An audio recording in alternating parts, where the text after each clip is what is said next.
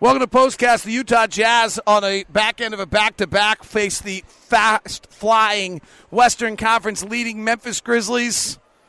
And they might have built their own grave, or they might have just got built. We'll discuss it coming up on Postcast. David Locke along with Ron Boone for you on Postcast tonight. The Utah Jazz live ball turnovers are the story tonight. The Jazz turn it over the Jazz turned it over 21 times, which is a lot. The issue is that 16 of the 21 turnovers were open court opportunities for the Memphis Grizzlies tonight, a team that is 23rd in the NBA in half court offense, playing without Ja Morant. So all you wanted to do to that team was to put them into the half court uh, as much as possible and make them. And the Jazz did a great job when they put them in the half court, but those 16 live ball turnovers ended up leading to a majority of the 25 fast break points and points off turnovers tonight was also a big advantage for the Grizzlies. Uh, what, what I'm, I'm, talking about this, David, I don't know if you how many points did you give up off turnovers in that second quarter because that was a quarter that the Grizzlies had that was so big for them, outscoring the Jazz 43 to 28. The Jazz won three three of the four quarters in, in, in tonight's ball game, but as you mentioned, those turnovers uh, are something coaches, if you, you talk to head coaches, they'll tell you that the biggest problem that they don't want to have in, in, in, a, in a game is turnovers and rebounds. Turn if you, if you can do that, you give yourself a chance to win. And, and obviously, the Jazz, uh, that, that didn't happen for them tonight. 21 turnovers, giving up 27 points. That's that you won't win a lot of ball games. Give the Jazz some credit. The Grizzlies are the number two offensive rebounding team in the league at 32 percent. And um, nice to see you, dear. And you can say hello to Utah. You have lots of friends back home. They might watch the show. Brad Jones's wife, Lori. Brad, longtime Stars head coach and then Jazz assistant coach. Sorry, I didn't realize you were on. No, we're on. You're, you're, wait, we're not professional. You're allowed to come by and say hi. She ran away. Um, that's who I was waving to for those who are wondering. I'm watching it on YouTube. Yeah, uh, give the Jazz some credit. Memphis is a great offensive rebounding team, second best in the league at 32%. The Jazz, I think, only allowed about 25% offensive rebounding tonight. So, like on one end of things, they did it well. That's like okay, and that's probably what kept them in the game. Because to the Jazz credit, they stayed close. They never got blown out. This was a game that felt like there was a real chance you're gonna when you and I were talking about keys before the game, one of the things you and I talked about was like stay in contact. Don't go don't go fall 12 or 14 or 16 down and they did that. They they fell down by 14 at the half. They fell down by 16 early in the third. It felt like it could get away from them, but th- this team just doesn't let things get away from them. Yeah, and that's a, a tribute to the players and, and the fact that that uh, and will to the point where they just continue to play hard and, and they know that the way they shoot the three point shot eventually you know they're going to get those looks and and get themselves back in the ball game. Now they only got up 32 tonight, uh, and largely because of the turnovers. That you know that many turnovers, you're just not going to. Um, uh, I think they average the Jazz are averaging 14 a game, and they gave up 21 tonight. Grizzlies did not turn it over a lot, so the Grizzlies end up taking 102 shots tonight. You do not see the 100 shot threshold broken uh, very often. They play with a pretty good pace as well because they don't want to get in the half court. To the Jazz credit, and Walker Kessler's a large part of this tonight. The Jazz half court defense was really good, and the Jazz half court defense has not always been really good. It comes in ranked 25th in the NBA tonight, but they were pretty good in the half court. I believe I don't see the final number. I could probably pull it up for you here in a second.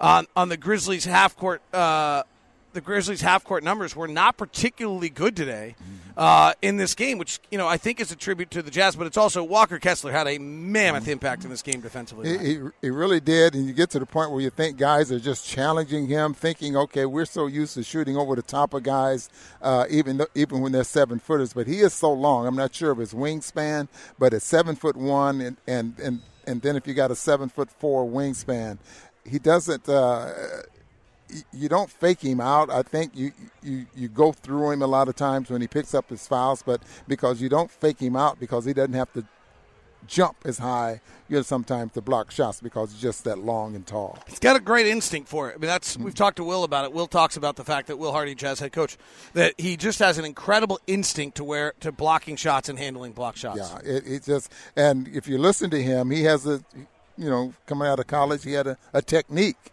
you know, listening to him and when he first uh, arrived in Utah, and we had the, the, the, the media player meetings, and he talked about that. You know about ways to block shots, left hand, right hand, when to do it, and all that kind of stuff. So it's, it's amazing.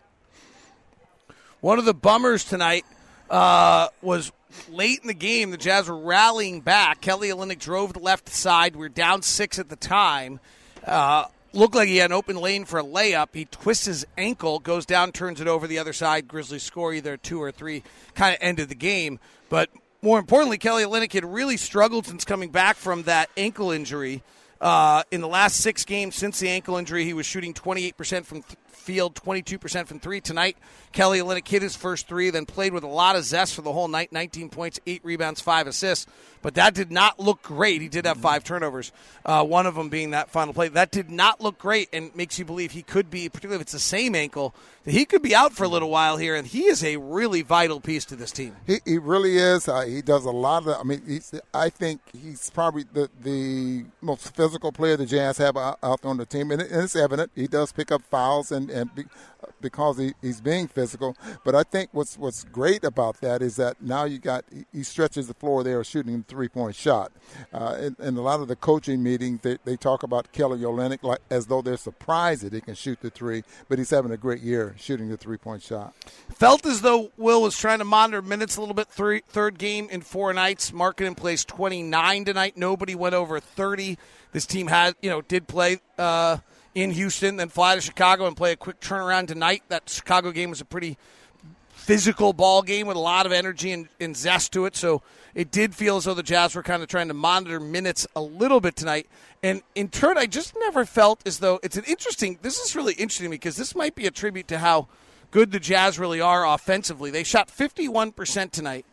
They shoot 31% from three, and maybe it's because of the turnovers, but I never felt like they got an offensive rhythm or at different times throughout the season, we've seen Jazz players kind of get hot, and that didn't ever feel like that happened. I don't, I don't really have a feel like, oh, the, these guys played well offensively or anything like that tonight. There doesn't seem to me to be kind of that texture to the offensive night for the Jazz tonight. Well, boy, that that's uh, that's interesting, you know, because that type of uh, effort that they put them out there on the floor. You know, sometimes you or you, are talking about they just didn't like have that spurt, or even that, know. even feel like they were in a rhythm, and maybe yeah. that's why Memphis. Hey, Memphis is number. But to, I mean, my point is a little bit like they didn't feel that way. Maybe that's what Memphis does to you. Memphis is the number one defense in the NBA, holding teams to a 109. Jazz had about a 113 offensive rating tonight, four points above what Memphis average. That to me, this might validate the Jazz third best offensive rating more than any other night all year long. That they didn't seem great. They didn't shoot the three unbelievably. They're going against the, one of the best defenses, the best defense in the NBA, and they still had a fairly solid offensive night. To me, I, I think I mean it more as kind of a statement to like, wow, this this you know, how is this this team just showed what they're able to do offensively without really anybody having a monster evening. Yeah, I, I, I agree with that. You know, fifty one percent, and you and you still get one hundred eighteen points and shoot a great percentage uh, from from the field, um, free throw line. Uh, you get up 88 shots, and I think the Jazz are averaging somewhere about 84, 85 shots a, a night.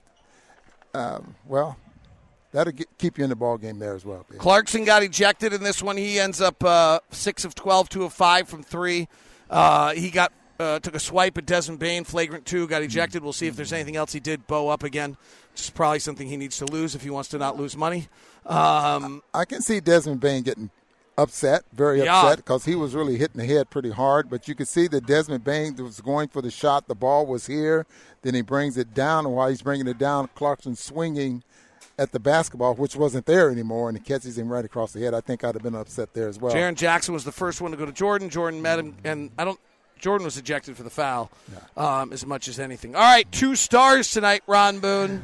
Well, I think you got to go with, with Kessler, uh, that's for sure. Uh, just love the way he's been playing here as of late, blocking shots. And, and he had 11 rebounds tonight, 23, uh, 23 minutes. And, and um, I was looking at this earlier, and I just thought, okay, maybe only one tonight. You know, I'm going Kelly Olynyk as my second star tonight. Mm-hmm. He got it back rolling after yeah. his struggle. I was considering Rudy Gay as double clutch, fly high dunk yeah, yeah. back from his Grizzly vintage age at 22 years old. Um, was a, was the highlight of the night, but I'll go Kelly Olynyk as my second star. 9 mm-hmm. points, eight rebounds, Five assists. Hopefully that ankle injury is not bad. As he Not bad. Yeah, Kelly Olynyk would be it. as he he finally got his rhythm back coming off the injury.